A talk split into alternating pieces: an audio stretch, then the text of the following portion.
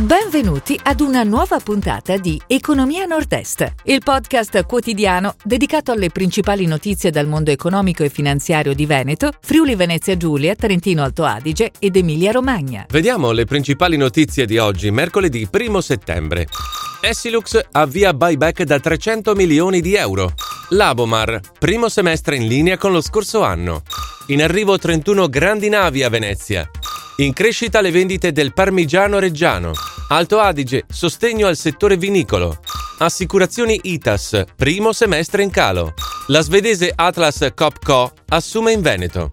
Essilux avvia buyback da 300 milioni di euro. L'azienda di Del Vecchio ha annunciato un programma di riacquisto di azioni proprie. Queste saranno destinate ai dipendenti e ai dirigenti della società e rappresentano il 10% del capitale sociale pari a circa 2 milioni di pezzi.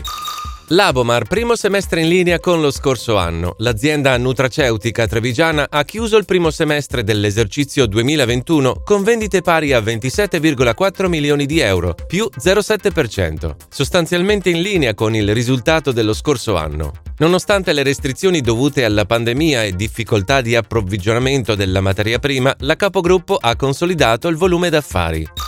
In arrivo 31 grandi navi a Venezia. L'autorità di sistema portuale del mare Adriatico settentrionale ha programmato gli approdi temporanei a Marghera fino a fine anno. È previsto l'arrivo di 18 navi al Venezia Terminal Passeggeri, 10 al Terminal di Fusina e una al Terminal Vecon. Per altre, la destinazione verrà definita nei prossimi giorni. Le navi con stazza lorda superiore ai limiti previsti dal decreto percorreranno il canale Malamocco-Marghera.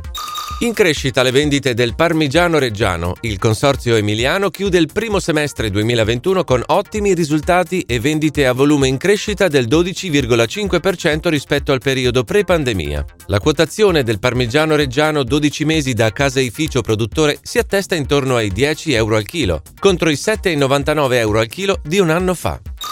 Alto Adige sostegno al settore vinicolo. Il programma nazionale di sostegno 2019-2023 prevede circa un milione di euro di finanziamento dall'Unione Europea alla provincia di Bolzano per investimenti in trasformazione e commercializzazione.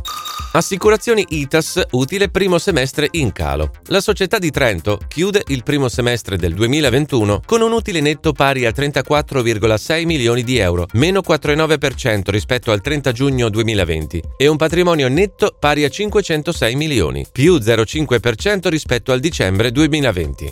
La svedese Atlas Copco assume in Veneto. La multinazionale svedese specializzata in compressori industriali e trattamento aria compressa, con centri produttivi in provincia di Vicenza e a Padova, ha registrato un aumento del 5% delle assunzioni, arrivando così a quasi 580 dipendenti nel Veneto, oltre all'inserimento di 20 risorse provenienti da DGM. Si chiude così la puntata odierna di Economia Nord-Est, il podcast quotidiano dedicato alle principali notizie dal mondo economico e finanziario di Veneto, Friuli Venezia Giulia, Trentino Alto Adige ed Emilia Romagna. Appuntamento a domani!